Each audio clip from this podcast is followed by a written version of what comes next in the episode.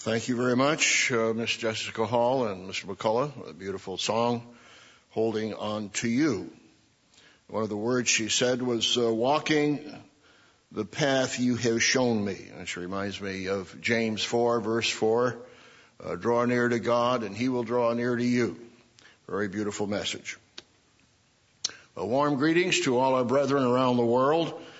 Happy Sabbath and uh, welcome to all our guests. We have, as Mr. League mentioned, 258 here today and probably another dozen online on the telephone, so probably about 270.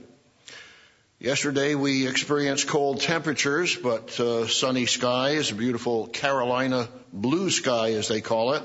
Uh, last night the temperature went down to some places around 17 or 18. But thankfully it's up to around 40 degrees now, so we're looking forward to a warmer night tonight, although I understand there was a 30% chance of rain and uh, showers and maybe even uh, snow tonight. So we need to pray for dry roads so that we can all get home safely after the fun show tonight. Tonight we do have the annual fun show after uh, an enjoyable covered dish meal. Uh, we appreciate the work and preparation of all those who are contributing, the culinary treats, and the musical and entertaining treats that we'll enjoy as well.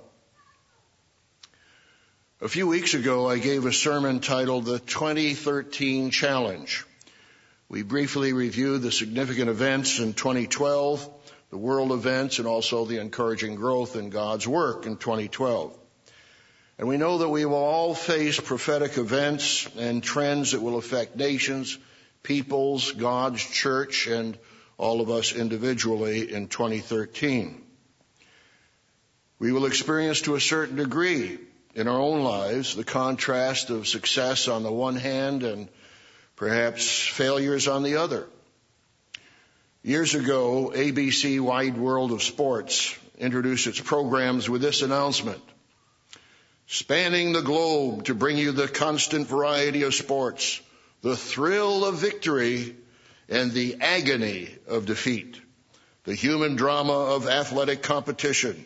This is ABC's wide world of sports. We all know we have ups and downs, and the agony of defeat showed a skier going off the ski lift and crashing uh, into the railing on below. The agony of defeat. The question is, how can we face the problems and the trials and the challenges of life? Will we overcome in 2013? Or will we become Laodicean or decline spiritually in 2013? The Passover for baptized members is Sunday night, March 24th, 2013.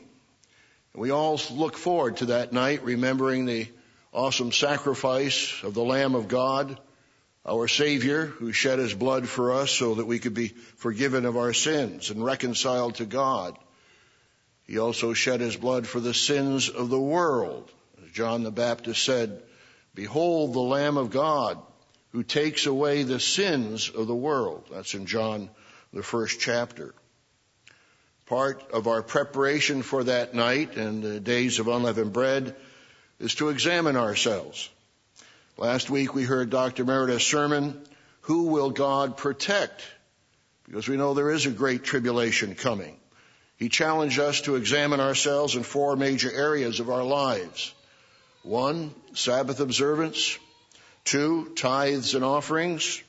Three, judging and condemning. And four, respect for the ministry and remaining humble.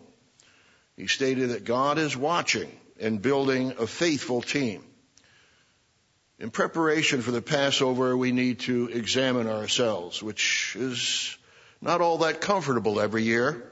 It takes courage, it takes determination to meet the challenges of 2013 and beyond. I know every year I have to pray for the courage to ask my wife, you know, honey, there's one thing you want changed in me, what would it be?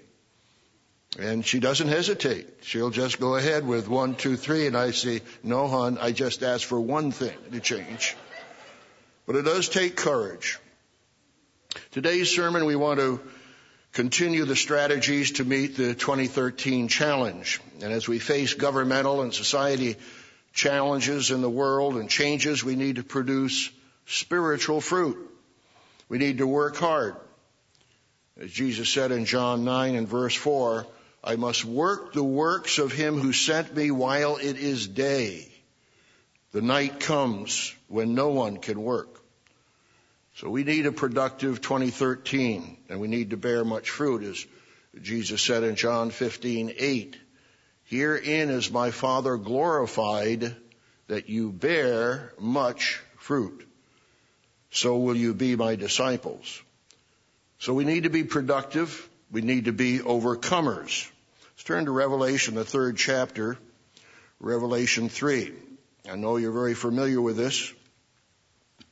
But he tells us in Revelation 3 and verse 12 to the Philadelphians, He who overcomes, I will make him a pillar in the temple of my God, and he, he shall go out no more. He doesn't say just because you're in the Philadelphian era, you're going to have the benefits that I'm about to name. It's only the overcomers. I will write upon him the name of my God and the name of the city of my God and the new Jerusalem which comes down out from heaven, out of heaven from my God, and I will write on him my new name. He who has an ear, let him hear what the Spirit says to the churches. So very sobering. Have we heard? Are we hearing? Are we understanding, comprehending the message that Christ is giving us here in Revelation 2, in Revelation 3? We need to understand the message to all seven churches, but particularly we need to be overcomers.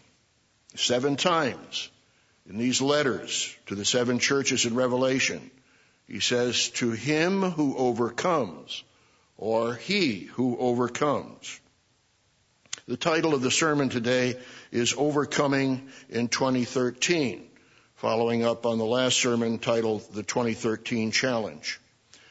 In the previous sermon, I reviewed major events in the world and in God's work, and we also noted some predictions, some challenges, and schedule events for 2013.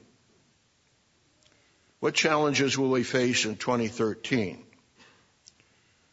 Dr. Douglas Winnail in a current ministerial bulletin for January, February 2013 has a section called Around the Table with the CAD Director, and he titled this challenges in 2013. Dear fellow ministers, he writes, the coming year, 2013, looks like it will be a year of challenges and potentially dramatic developments on the world scene. However, when we are called to the ministry, we also face many challenges that Satan can use to damage and destroy the role that we have been given. And he goes on to mention some of those challenges to the ministry and exhorts us as ministers to face those challenges and to be strong spiritually in 2013. Turn to 2 Timothy, the third chapter. We know the challenges and the dangers the apostle Paul warned us about, not only for his time, but he writes in the last days, 2 Timothy 3 verse 1. But know this, that in the last days, and we are in those days, perilous times will come. For men will be lovers of themselves, vanity of vanities. I believe it's uh, Psalm 39:5, is it, where it says, "Man in his best state is altogether vanity." And the King James and the New King James is like a wisp of wind. Man in his best state is altogether vanity, the psalmist wrote. For men shall be lovers of themselves, lovers of money. And isn't that always in the news? Even fraud at high levels of corporate CEOs. Boasters, proud, blasphemers, disobedient to parents. We're recapturing true values of family life because we're teaching children and teaching ourselves the Ten Commandments unthankful, unholy, unloving, unforgiving, slanderers, without self-control. Self-control, one of the other synonyms of that is discipline. We have we discipline ourselves to do what is right because we have human nature that drags us down and we want to do. We don't want to do what is right unless as the apostle Paul said, that he in his mind served the law of God, but with the flesh the law of sin. Without self-control, brutal, despisers of good, traitors, headstrong, haughty, lovers of pleasure. We're in a hedonistic society rather than lovers of God. Are you a lover of God? Having a form of godliness but denying its power from such people, turn away. So that's one of the challenges that we face, the whole panorama of human nature, and it continues to become more unrighteous over a period of time. As I pointed out in the last sermon, our Western nations are close to crossing the line where the majority of the population are unrighteous. National leaders call sexual immorality love. But God calls such behaviors abomination. And God is the one who defines love. This is the love of God. That we keep His commandments and His commandments are not grievous. A November 2012 CBS poll gave the following results on the subject of same-sex marriage. There is a generational divide on this issue. I'm quoting, young Americans, those ages 18 to 29, are some of the strongest proponents of allowing gay and lesbian couples to marry. 72% of them support it, as do a majority, albeit a smaller one, of Americans ages 30 through 44. However, support for same-sex marriage drops to 44% among those who are age 45 to 64, and even further to just a third of Americans age 65 and over.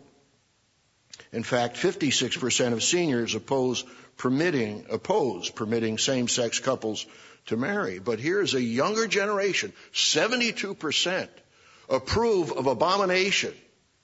As our society gets deeper and deeper into unrighteousness, we will, as we heard in the sermonette, experience the just and righteous decisions of God.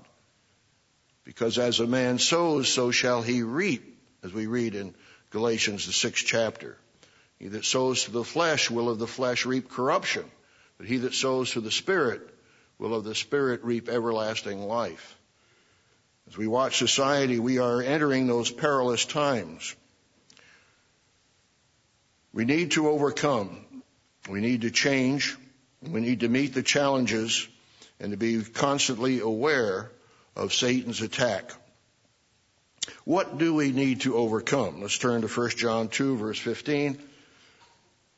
One of the major lessons of the days of unleavened bread is that we need to put out the leaven of malice and wickedness. That is human nature and put in the unleavened bread of sincerity and truth. God's nature has to replace human nature. We all have human nature and we struggle with it, just as the apostle Paul described there in Romans the sixth chapter and the seventh chapter. But he says in 1 John 2:15, "Do not love the world, that is he defines what world is here, that is the ways of the world. God so loved the world, meaning the people in the world, that he gave his only begotten son, not the ways of the world. Do not love the world or the things in the world. If anyone loves the world, the love of the Father is not in him. For all that is in the world, the lust of the flesh, and there's that drive, that human nature, the lust of the eyes, Pornography is big on the internet. And the lust, and the lust of it, and the pride of life. That self-centeredness, that vanity, is not of the Father, but is of the world. And the world is passing away in the lust of it, but he who does the will of God abides forever. So plainly, we need to overcome the influence of an immoral and licentious society. Plainly, we need to overcome the lust of the flesh, selfishness, and vanity. In the previous verses, the apostle John shows how to overcome Satan. And we know the three basic enemies, to simply stated, self, Satan, and society, the three S's, that's what we must overcome, and we have been overcoming it. And the apostle John says to the young men in his day that they had overcome the wicked one. How? Verse 13, in the middle of the verse, I write to you young men because you have overcome the wicked one. I write to you little children because you have known the Father. I write to you fathers because you have known him who is from the beginning. I have written to you young men because you are strong. You've got real strong apps. You've got muscles that really are bound. No, you are strong because the Word of God abides in you. They were spiritually strong. And we have young men in our congregation that are spiritually strong. Young men and women who are spiritually strong in our congregation and around the world. And you have overcome the wicked one. So we know that we must overcome Satan, self, and society. Mr. Mario Hernandez described that challenge for 2013 in the sermon, The Spirit World. He gave that sermon on January 12th, 2013, to show the challenge of overcoming Satan. And God gives us that promise. Resist the devil and he will flee from you. That's in James, the fourth chapter. So God gives us that promise. But we must be strong spiritually. We must overcome. Why? Because Christ tells us to seven times just in Revelation 2 and 3. Why must we overcome? Because it's the process by which we grow spiritually. We place, replacing human nature with God's loving divine nature. And why must we overcome? Because when we fully overcome, we inherit all things in God's kingdom. That's Revelation 21 verse 7. We'll come back to that later. But now, how must we overcome? What are the strategies and the keys for overcoming? You've heard many sermons on that, but it's a good time to review that as we prepare for the Passover and the days of unleavened bread. And how can we meet the challenges of 2013? In the remainder of the sermon, let's consider five strategies. We discussed the first two in the last sermon. Strategy number one is to plan ahead. Let's turn to Proverbs the 22nd chapter, Proverbs 22. You plan ahead by having calendars, and uh, I showed you last time our corporate calendar. Dr. Meredith sent out with the December coworker letter a calendar, the uh, Living Church of God annual festivals 2013. So I hope you all have this calendar showing all of the dates for the Passover, Unleavened bread, March 26th through April 1st, Pentecost, May 19th, Feast of Trumpets, September 5th, the Day of Atonement, September 14th, Feast of Tabernacles, September 19th through 25th, and the last great day, September 26th. So I hope you have this, but having a calendar does help us to plan ahead. And we have to see the possible obstacles that lie ahead and how to plan for them. So in Proverbs 22 verse 3, we read, a prudent man foresees evil and hides himself, but the simple pass on and are punished. And that's also repeated in Proverbs 27 and verse 12. In fact, uh, as we have a church calendar, even in, I was surprised to find in our church bulletin today, that we have a February uh, calendar with the church activities listed in today's calendar. So we plan ahead. We plan ahead wisely. And as you heard in the announcement, there uh, will be a uh, special festival in Greenville, South Carolina, March 29th through April 1st. Uh, my wife and I were down there for the first part last year, just very enjoyable. Uh, some of you may want to go there.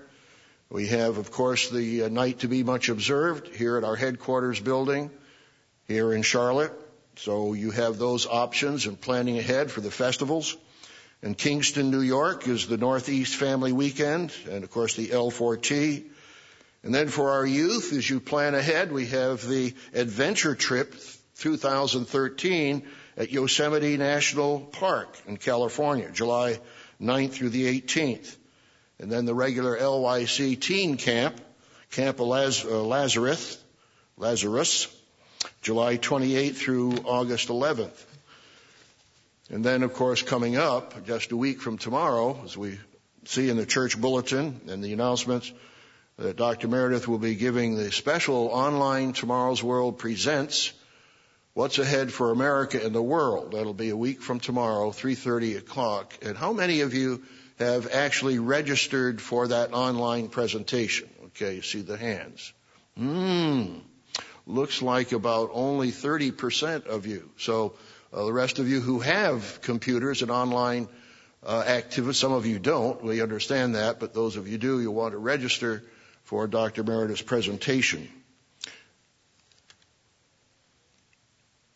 So number one is plan ahead. Let's turn to uh, Proverbs, the third chapter, Proverbs 3, which is a living law and one that I hope all of you have experienced in your own life. It's a part of your very nature. It's a part of your character. I remember uh, was the LYC camp up in uh, uh, Pickford, Michigan, a few years ago when my wife and I were up there, and they had a a uh, Toastmaster, a topics session, and one of the questions asked the teenage campers was, what is your favorite scripture? And one of the girls said Proverbs 3 verse 5, which is one of my favorites. Of course, if you have your scripture memory cards, you probably memorized that already. Trust in the eternal with all your heart. Because God rules supreme.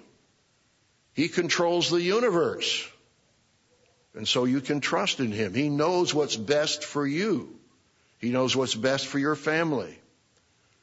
Trust in the eternal with all your heart and lean not on your own understanding. Human beings have human reasoning. I was, I just had to, uh, chuckle. I think it was a Charlotte Observer article recently about uh, the evolution of the hand.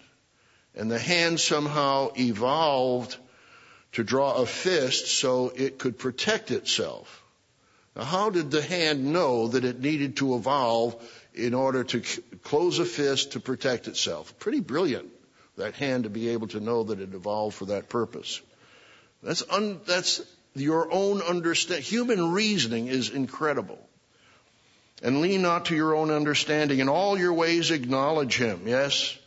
In all your ways. As I say, I sometimes get a little impatient with my wife and we were going out the door shopping. So well, let's let's pray about that first. So yes, okay.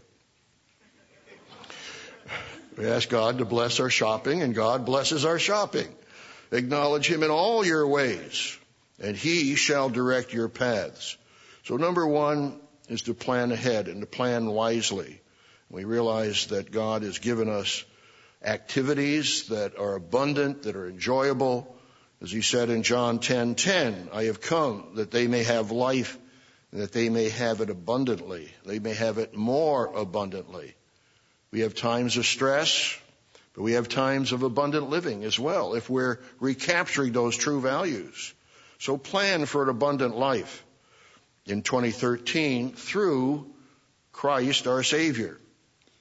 That life, that abundant life, comes through a way of giving and of serving and of sharing. And many of you will be doing that this evening. We appreciate that. We thank all of you who are serving the covered dish meal this evening and the fun show. Thank you, all of you who serve every week with uh, ushering, with parking, with uh, security, uh, with the hall maintenance, with uh, food service, with the audio visual, and many other ways. And again, thank you in advance for the culinary contributions for this evening's Italian themed meal. Appreciate that. So number one, plan ahead wisely. Pray that God will guide your plans for the remainder of 2013. Strategy number two is to learn from the lessons of 2012. As I told you in the last sermon, my little week at a glance in which I write down lessons. And have you written down any lessons for 2013 yet? I told you my first lesson was review 2012 lessons. And then three, lesson number two is, well, no. Uh, lesson number three, hmm, uh, no. Uh, well, I'll share this one with you. Uh, one taco only is the, one of the lessons. I'll share that one. So, what lessons have you learned in 2012? What lessons will you learn in 2013? What lessons are now a part of your eternal character? Are you a loving person? Are you a person of faith? Are you a thoughtful person who's concerned for others? Have you do- totally dedicated your life to God and Christ? That's a part of your very nature. Some of you haven't come to that point yet, but that's the process where you come committed and you begin to display those commitments every day as a part of your nature. Have you always learned, have you all, all learned to see the big picture? We need that big picture because we're challenged, tempted, we are insulted from time to time, we are offended. We need to see the big picture of God's coming kingdom, the good news of that kingdom.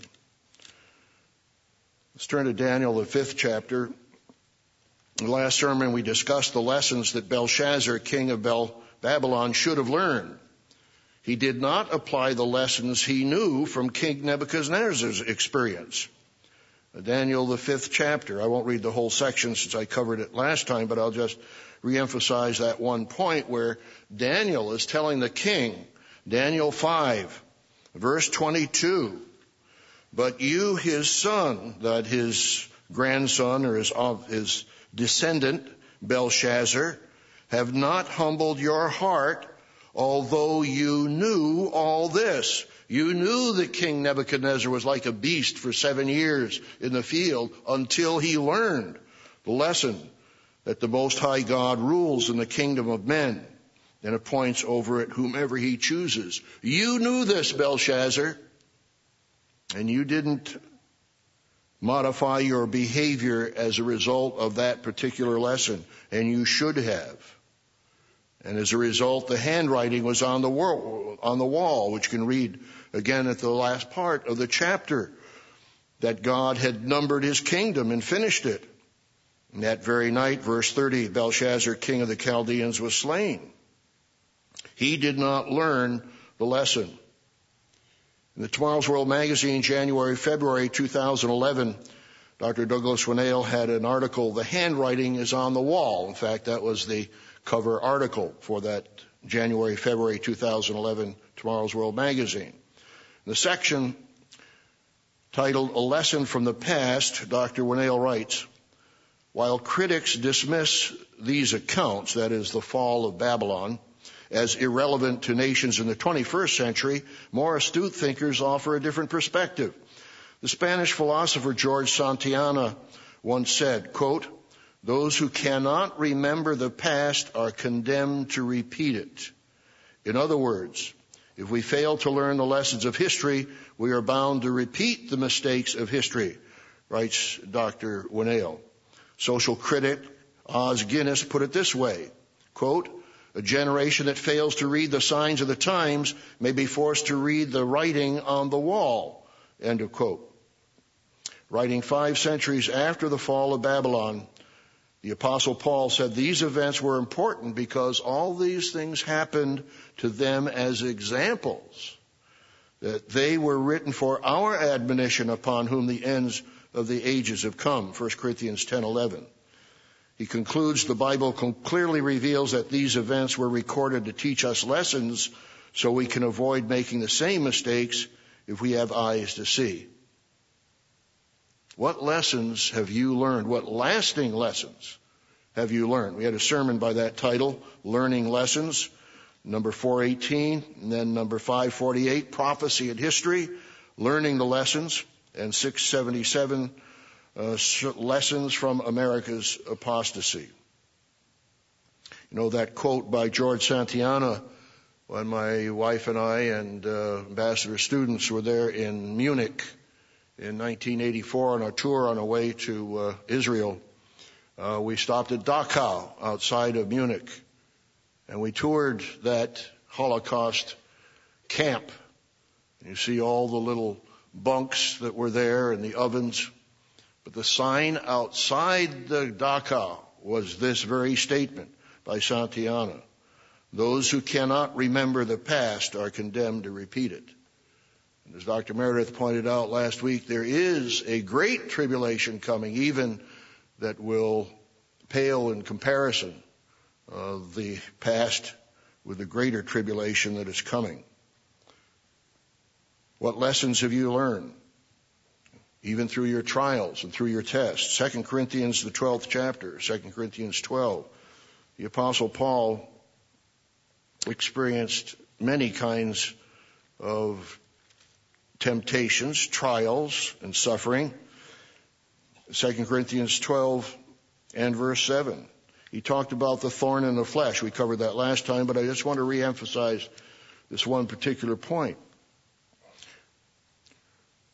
Where he said, concerning this thing, verse 8, 2 Corinthians 12, I pleaded with the Lord three times that it, the thorn in the flesh, might depart from me. And he said to me, My grace is sufficient for you, for my strength is made perfect in weakness. Therefore, most gladly, Paul writes, I will rather boast in my infirmities that the power of Christ may rest upon me. Do you have that attitude? Verse 10. Therefore I take pleasure in infirmities and reproaches and needs, in persecutions, in distresses, for Christ's sake. For when I am weak, then I am strong. Some of us feel weak physically, maybe even spiritually. But the apostle Paul says, yes, you can overcome. Because when we are weak, then we are strong because we have the power of Christ through the Holy Spirit in us that we can overcome. So how can we overcome in 2013? Number two, learn the lessons from the past. Learn lessons daily. Trust Christ to bring you through your trials. For when I am weak, then I am strong. Strategy number three is to confess your sins and to forgive others. Turn to 1 John 1 and verse 8. When was the last time you confessed any one of your sins? 1 John 1 and verse 8. I appreciated the anecdote that uh, Mr. Ronaldo Colon brought out in a sermonette a few weeks ago, how he was praying in the toy store and as a little boy, and this woman came along and said, uh, "Son, you, you, are you praying?" He said, "Yeah." Well, she said, "Well, you need to confess in church," and it was very humorous. But uh, no, God wants us to confess on our knees before His throne. So, First John one, and uh, very encouraging here, verse eight. If we say we have no sin, we deceive ourselves, and the truth is not in us. How many people are deceived? You know, Revelation 12:9. Satan has deceived the whole world. Have you been deceived? Are you deceived? I pray that God will not allow me to deceive myself. I pray that I will not be deceived by Satan. I pray that I will not be deceived by the world. If we say we have no sin, we deceive ourselves and the truth is not in us. If we confess our sins, on the other hand, He is faithful and just to forgive us our sins and to cleanse us from all unrighteousness. What an awesome promise that is. And how does He cleanse us from that? Verse 7. For if we walk in the light as He is in the light, we have fellowship with one another which we're doing today and will tonight. And the blood of Jesus Christ, his son, cleanses us from all sin. We have to confess our sins. And you know the Psalm of repentance, but let's turn back there to Psalm 51, the Psalm of David. And David prayed not for justice, because he knew that if he prayed for justice, he would be dead because of his sins. So what did he pray? Psalm 51 and verse 1. Have mercy upon me, O God, according to your loving kindness. According to the multitude of your tender mercies, blot out my transgressions. We know in 2 Corinthians 1 that God is called what? The God of, the Father of mercies and the God of all comfort. I keep praying for God's mercy and I hope you have too. I I mentioned before, I was uh, in one of the Ambassador Chorale presentations. We did the Gilbert and Sullivan the Mikado one time. I think the last time we ever did such a, a stage with all kinds of costumes. And in that particular program, it's, it's set in Japan and it's in front of the Mikado. And the Mikado is about to judge um, the individuals. And uh, I was the part of Pooh-Bah. Uh, Pooh-Bah was about to be uh, executed. And uh, I only remember one line I had in that play and that was mercy for Pooh Bah, mercy for Pooh Bah, as I play, plead before the emperor. And of course, we have a greater than the emperor. We have God the Father, who's the Father of mercies. And David said, Have mercy upon me, O God, according to your loving kindness. Wash me thoroughly from my iniquity. Cleanse me from my sin, for I acknowledge my transgressions. Have you done that? Or can you do that? Or we all have blind spots. All of us have some kind of a spiritual blind spot. We've got some character flaw. We just can't see it. Others see it. As I said, it's difficult to ask my wife every year. I should ask her more, more frequently. You know, what one thing should I change in my life? For I acknowledge my transgressions and my sin is always before me. Against you, you only have I sinned. Why? because God made the commandment, you shall not commit a murder, you shall not commit adultery, you shall not murder. So he sinned against God because God was the one who made the commandments. Yes, he did sin against Bathsheba. He did sin against Uriah. But the great, greater sin was against God who made the commandments and done this evil in your sight that you may be found just when you speak and blameless when you judge. And so God is creating the great masterpiece of his creation, which is every one of us here, if we're yielded to it. We take a look at the awesome galaxies out there, and as astounding as those galaxies are, they do not come close to the beautiful, loving, godly character in some of you. And I hope all of you. As God promised through the apostle Peter that he has given us exceeding great and precious promises that by these promises you may be partakers of the divine nature, God's very nature. But he's creating a masterpiece in each one of us, and that's his character. So David prayed in verse 10, create in me a clean heart, O God, and renew a steadfast spirit within me. Do not cast me away from your presence and do not take your Holy Spirit from me. So we need to confess our sins, but we also need to forgive others. As we heard in the sermonette, that God has given us a scriptural record of forgiveness. And God forgave David. He did have to pay some penalties, but he didn't have to pay the extreme penalty. And in today's uh, church bulletin, we have the comment from the CA director, the power of forgiveness. One important key, he writes, for working together smoothly with other people is the willingness and ability to forgive someone for words or actions that have hurt you. This is exactly what Christians must learn to do. Jesus taught that we must be ready and willing to forgive others who offend us, or God will not forgive us. Matthew 6, verses 12 through 15. Well, let's just turn there briefly so that we get it with our own eyes because it's very important about this time of year that we don't go into the Passover holding grudges. You know, there's the old statement, let go and let God. Let Him take care. Vengeance is mine. I will repay, says the Lord. He tells us to pray for our enemies.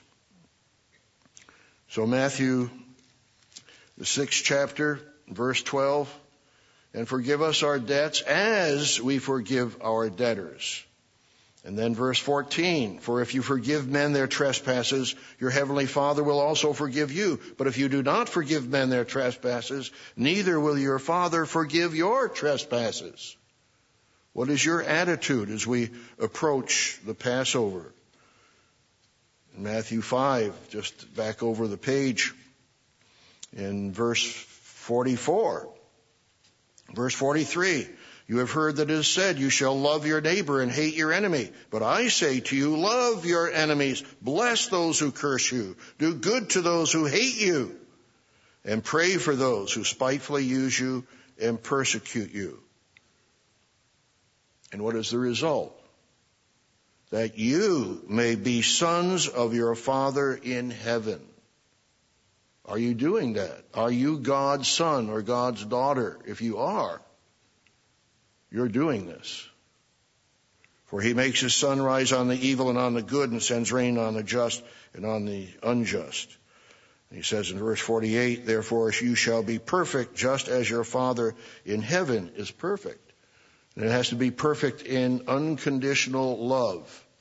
He tells us again in Romans 5 5 that the love of God is shed abroad in our hearts by the Holy Spirit that's given to us. All of our hearts need to be filled with that love, with God's Spirit, and to follow the instructions of Christ here. Strategy number three is to confess your sins and forgive others. Strategy number four, which I'm sure many of you have already done, is set goals for 2013. Key number one was to plan ahead. So you have a calendar and you ask the question, what shall I accomplish in 2013? We will have a corporate budget meeting coming up this uh, Wednesday. Uh, the income has not been up to what we wish it would be, and we're going to have to face some realities. What is our income? What is our expenses? How can we economize? What can we do to be faithful stewards over God's work and His the income that God brings us through tithes and offerings and donations, through coworkers and donors and through members? What are we going to accomplish in 2013? We have to have a plan for that. We already have plans. We just need the resources uh, to fulfill some of those plans, but we may have to adjust those plans based on limited resources. So what will you accomplish in 2013? You know, Calvin and Hobbes made New Year's resolutions. Many people make New Year's resolutions and Calvin and Hobbes. Calvin is the precocious boy, for some of those who don't know it, and, and uh, Hobbes is this tiger who's the straight man with him, and they're walking through the snow. And so Hobbes says to uh, Cal- Calvin, Are you making any resolutions for the new year? Calvin says, Nope. I want everything to stay the same as it was this year. And Hobbes says, Everything? And Calvin says, Right. This year was lousy, but at least it's familiar. I hate change. It's the key. It's too disruptive. When things are different, you have to think about the change and deal with it. I like things to stay the same so I can take everything for granted. And then he continues philosophizing. Besides, things keep changing for the worse the longer I live the more complicated everything gets. I say, let's stop here before life gets any harder. From now on, no more change. And so they just stand there in the snow for one frame, and then uh, they're standing in the snow for another frame. And finally, Calvin says, I'm bored. Let's do something different. Some things never change, says Hobbes. So yes, it's nice when uh, things are calm and we don't have to face challenges, but we have to set goals. And we know that 2 Peter 3:18 tells us we don't stay the same, that we must continue to change and to be conformed to the image of Christ. It says in Romans 8 verse 29. But 2 Peter 3:18, you know that, grow in the grace and knowledge of Jesus Christ the knowledge of our Lord and Savior Jesus Christ. To him be glory both now and forever. Amen. We have to grow. There are different types of goals I hope you've set, or at least you can think about them. One is financial areas. Have you examined your finances? I've got to be working on my income tax here soon and gathering all the materials. Let's turn to Proverbs uh, 13. What principles are you living by and what type of financial goals, if any, do you have? Maybe your financial goal is, I just want to survive. But Christ says, You have little faith, God provides your every need. Proverbs 13 and verse 11. Wealth gained by dishonesty will be diminished, but he who gathers by labor will increase. There's another proverb, I don't have it marked. Uh, there is profit in all labor. And I found that sometimes I'll be, oh, well, I'll just clean out my drawer here and my uh, dresser, and I clean out the drawer. Voila! There's a gold coin or something. There's profit in all labor. I, well, that doesn't happen all the time, but uh, but something happens. Especially, I find profit in labor. He who gathers by labor will increase.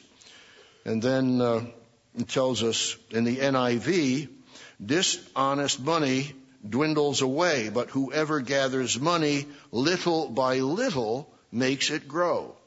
That's the NIV of Proverbs 13 verse 11. And so Dr. Meredith sent out the January 15th, 2013 coworker letter. And I've encouraged you before, and I don't want you to raise your hands, but it's a telling point. How many of you responded to that coworker letter? When I say respond, Jesus said in John 10, 27, My sheep hear my voice and they follow me. Maybe some of you just get the letter and say, oh, that's very, very interesting, very good, Dr. Meredith, appreciate that. But there's an envelope that goes along with it. And one of the tests for you spiritually is are you responding to the shepherd? I would suggest, as I've suggested before, that you send that envelope in even if it's, it's a, put a dollar in it because it shows you are responding to Jesus Christ through that coworker letter.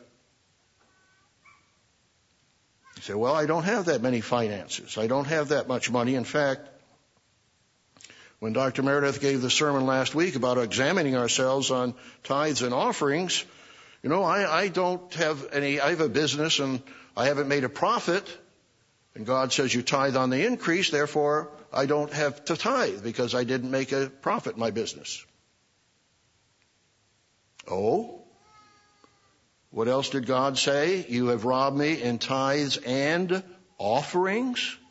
You can't afford one dollar in an offering? I saw many years ago, and I it was, of course, the Protestant uh, situation. It was one of those nativity scenes, but I don't had a, a impression on my mind. It was uh, you know, here's the Christ child, and here's a little boy with his lamb. And he's going back and forth. He's struggling. Do I want to give this lamb to the to the Savior or to the Messiah here or not? And he's struggling. Finally, he gives this lamb, you know, to the Messiah. Some of us don't want to give up anything. We don't want to sacrifice anything. But brethren, if some of you are robbing God in offerings, you need to repent and not reason around and say, well, I, I just don't have an income on which to tithe.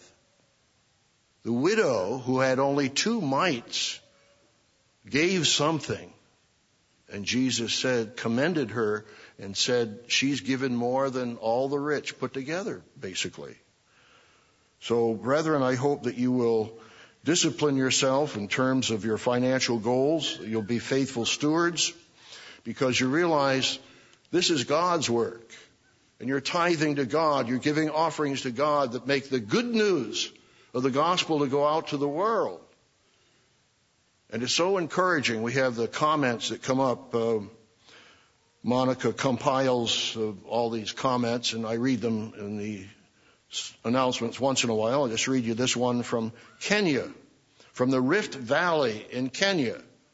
The gospel is going out to the whole world. Here's a comment from a man from Nakuru, Rift Valley, Kenya. After careful reading the booklet God's People Tithe, I, I have now understood why it's important for me to tithe to God. This is because tithe opens the door for blessings. It also enables other people to receive the gospel of our Lord Jesus Christ. May God bless you for revealing the truth for me. I thank you a lot in Jesus' name. So again, the gospel is going out to the world. Here's a comment from Australia. I have just read your booklet, The Ten Commandments, and we heard in the sermonettes that God's way is the way of righteousness. What a beautiful thing it was to read. I can't express in words what an eye opener it was. I felt I have learned so much from that booklet and I don't want to part with it. I intend reading one of the commandments each day for the rest of my life. Again, I thank you for all diligence in trying to teach people the real reason to live good lives. I know how sincere you are in trying to get the world to read and learn of God our Father and His beloved Son, Jesus Christ. Many thanks for everything you do. I know God will bless you. And that's just one from Kenya, one from Australia, but we get them from many other nations around the world. And it's encouraging what your tithes and offerings and that of our donors and coworkers and members are producing because it's God's work. So pray for the ability to give.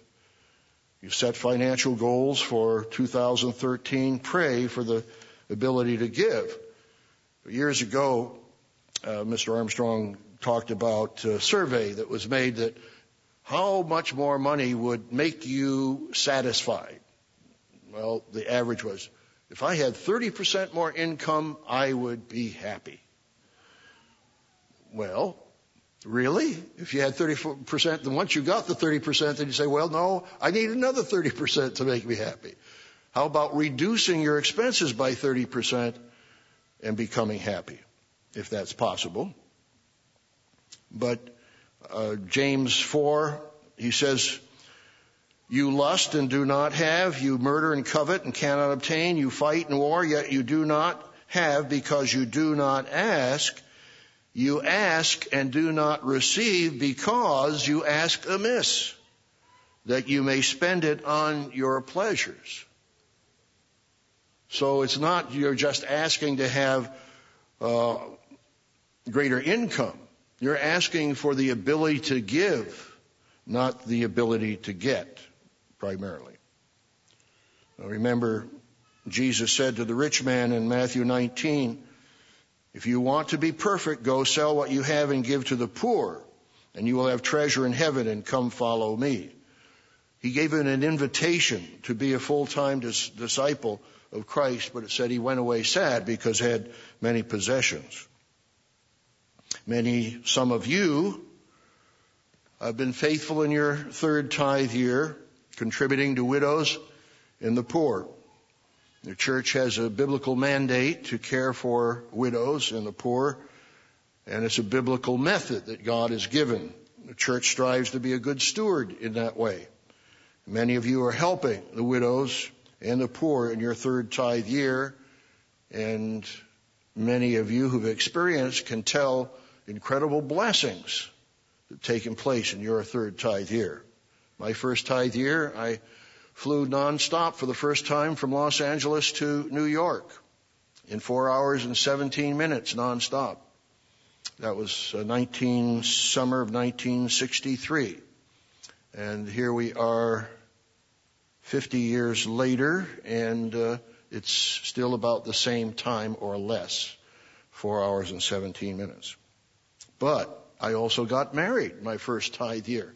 God gave me tremendous blessings, and I hope that you can share some of those that you've experienced with others. So set financial goals for 2013. Learn to economize.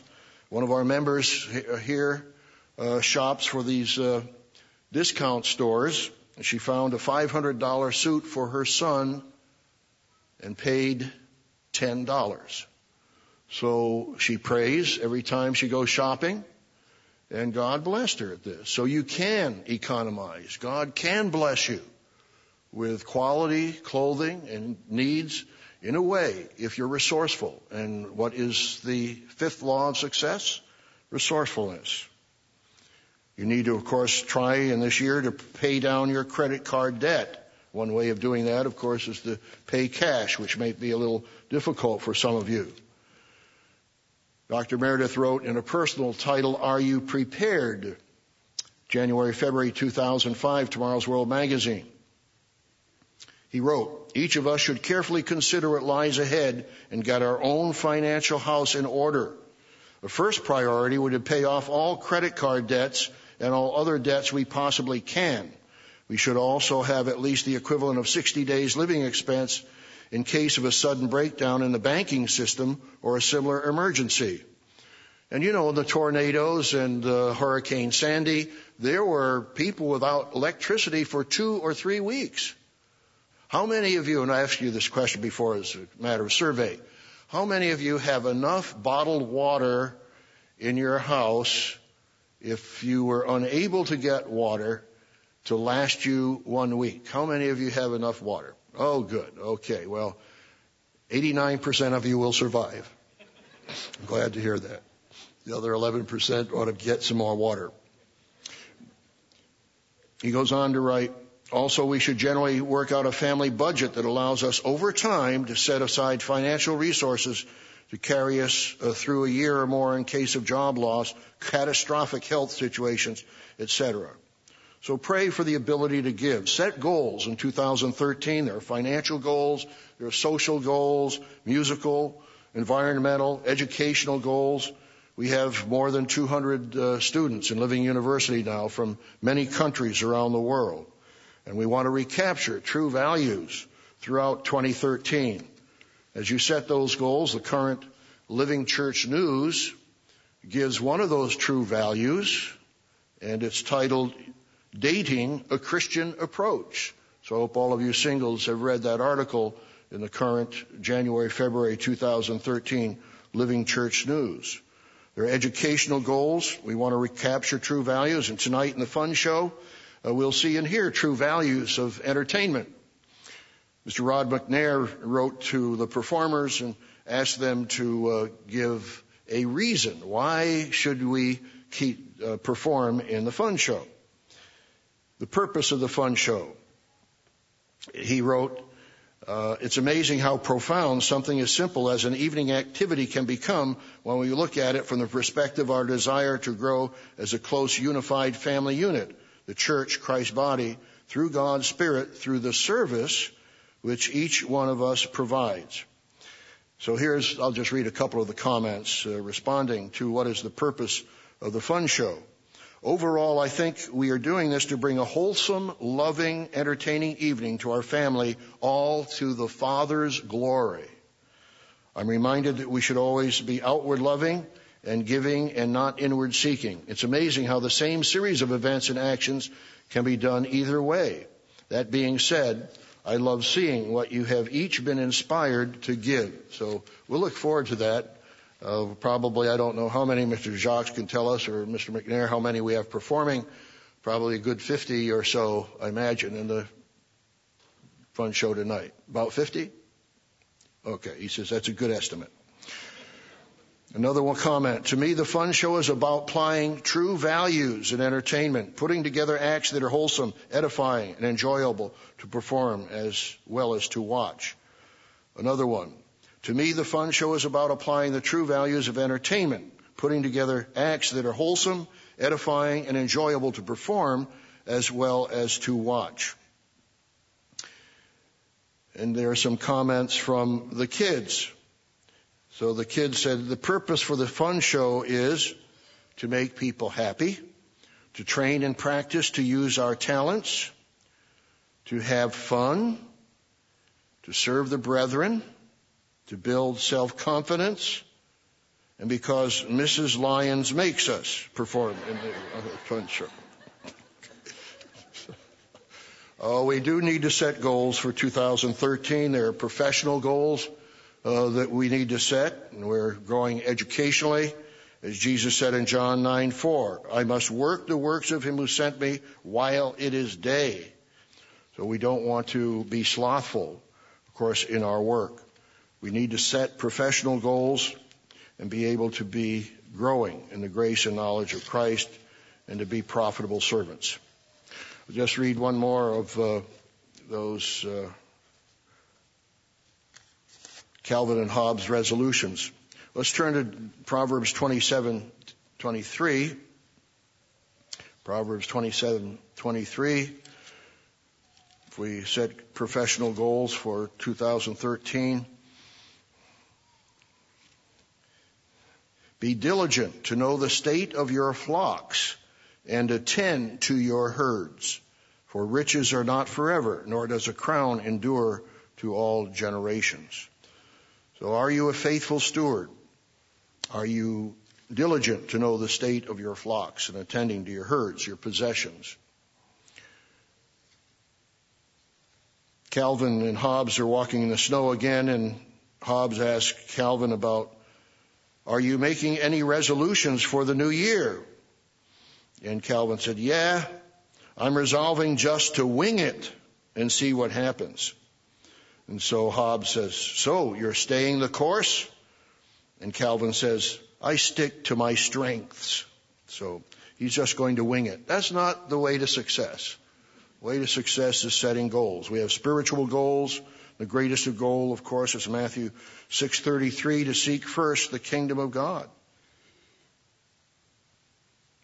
And as Jesus said in John 6:63, the words that I speak unto you, they are spirit and they are life. And you know the four tools. Tools may be a a little harsher word for it, but the methods of spiritual growth, of Bible study, prayer, fasting, and meditation. And we've been exhorting you in the past year or two to be reading the Bible every day because as Jesus said in John 15:3, now are you clean through the word that I've spoken unto you. I'll give you another test. I tested you about the matter of have you responded to the coworker letter. Here's another test. The Sabbath began last night around 541. And so here we are, uh, hours later into the Sabbath. Don't raise your hands. But how many of you have spent at least five minutes or even two minutes reading the Word of God, the Bible, on God's holy Sabbath day? If you haven't, What do you conclude about your spiritual life, your commitment, your way of life? Are you committed to get that spiritual food daily? And as we examine ourselves for the Passover, another hard question. Have you fasted since the Day of Atonement or the last church fast? Have you fasted one day since? You know, it tells us in 1 Peter 5 to be sober, to be vigilant, because Satan goes around as a roaring lion seeking who may devour. He says, be sober.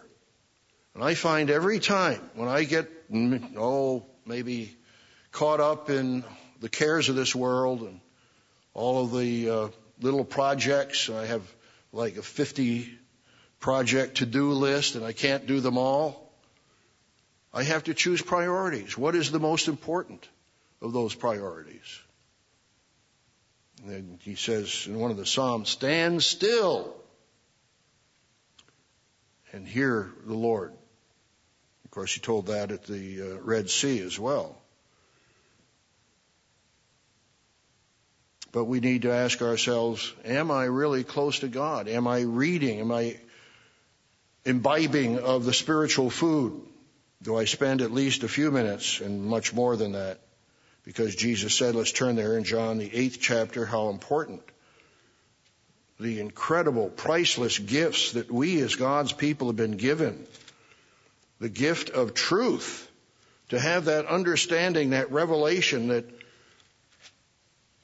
billions of people in the world do not have they are deceived. But God has opened our minds and understanding, where He says in John 8:32, "You shall know the truth, and the truth shall make you free."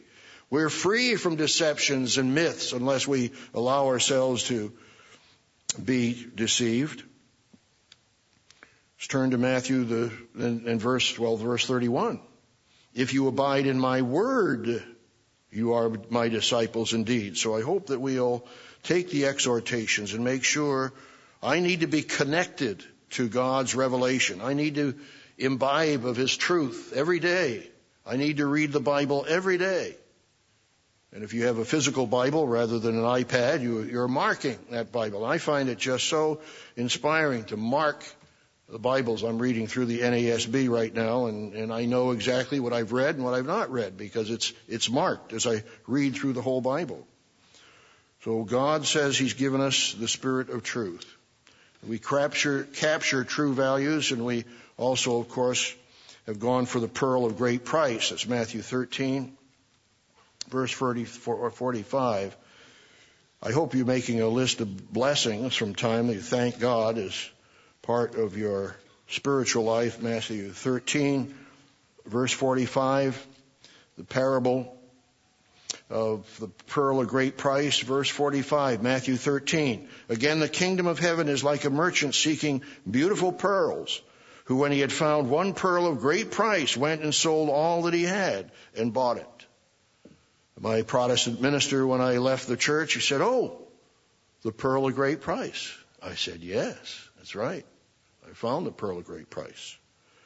And Dr. Meredith, in his uh, behind the work interview, Feast of Tabernacles 2011, describes part of his initial uh, history with the church in 1949 when he came to Ambassador College. He said in that uh, Feast of Tabernacles video, I was somewhat challenging. I came out to check up on Mr. Armstrong, and once I got there, I realized I had found the pearl of great price. One of my dear friends knew I was frustrated for the last couple of years of high school trying to figure out what was going on. And after I had been to Ambassador College a year or two and came back home for a week or so during the summer, he said, Rod, whatever it is you're looking for, you found it, didn't you? You have a peace of mind. And I said, Yes, I know. I found it now. And he sensed that he didn't understand, but he sensed that I had found what I was looking for. So brethren, treasure the gifts that God has given you. Multiply those gifts and set goals for 2013. The final strategy is to use your spiritual power. Strategy number five, use your spiritual power. Let's turn to Ephesians, the fifth chapter, Ephesians 5. Ephesians, the fifth chapter, starting with verse 15.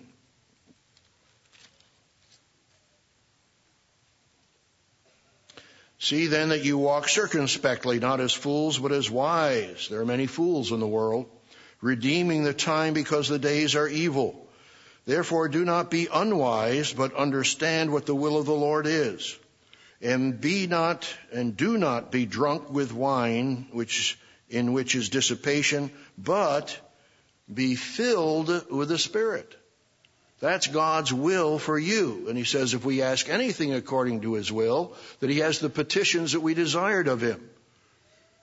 Do you claim that promise and ask God to fill you with his Spirit? Be filled with the Spirit. And how does it manifest itself? Verse 19 speaking to one another in psalms and hymns and spiritual songs, singing and making melody in your heart to the Lord, giving thanks always for all things to God the Father in the name of our Lord Jesus Christ. So, you're singing. We had a joyous uh, hymn sing, uh, congregational sing uh, this afternoon. We'll, in concluding the Sabbath services. But uh, I, I noticed that some of our young people growing up almost know all of the hymns in the hymnal by heart. And that's remarkable.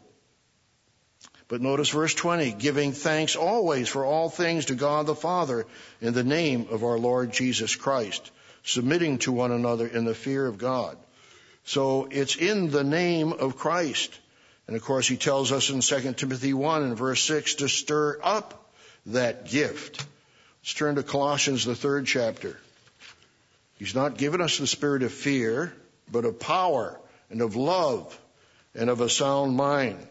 The word, uh, Greek word for sound mind is sophronismos, which can be rendered self-discipline as in the NRSV or NIV, or discipline as in the NASB. We have a sermon number 349, the gift of discipline. But God has given us not the spirit of fear, but of power and of love and of discipline or of a sound mind. Colossians, the third chapter. Colossians 3. We've had sermonettes on this, but I think it's remarkable when we think about your way of life, your consciousness, your spiritual alertness. Colossians 3 and verse 12. Therefore, as the elect of God, holy and beloved, put on tender mercies, kindness, humility, meekness, long suffering, bearing with one another and forgiving one another.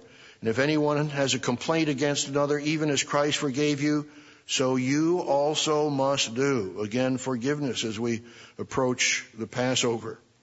But above all these things, put on love, which is the bond of perfection. And God sheds that love in our hearts, as I quoted before, Romans 5 5, by His Spirit. Verse 15. And let the peace of God rule in your hearts, to which also you were called in one body, and be thankful. Let the word of Christ, which is powerful, dwell in you richly in all wisdom, teaching and admonishing one another in psalms and hymns and spiritual songs, singing with grace in your hearts to the Lord. Verse 17. And whatever you do in word or deed, do all in the name of the Lord Jesus, giving thanks to God the Father through him. So do you practice God's way of life in whatever you do. We already read Proverbs 3 verses 5 and 6 to acknowledge God in all his ways. But in everything you do, do you do it in the name of Christ?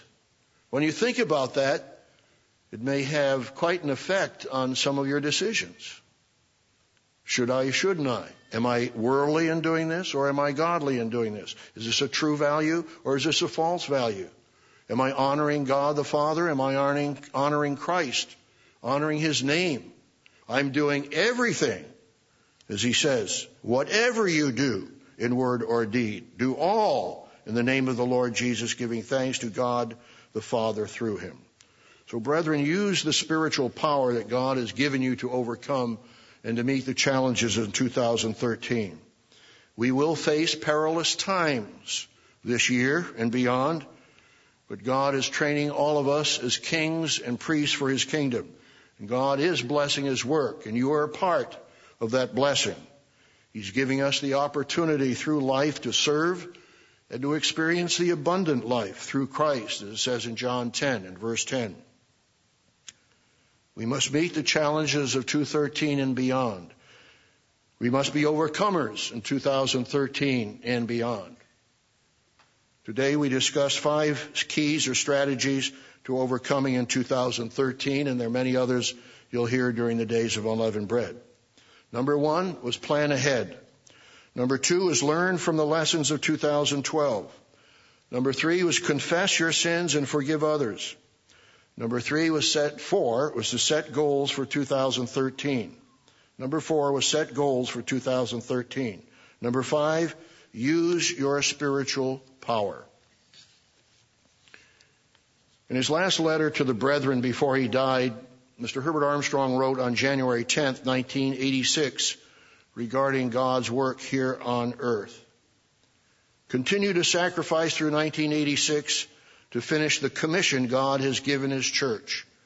The greatest work lies yet ahead.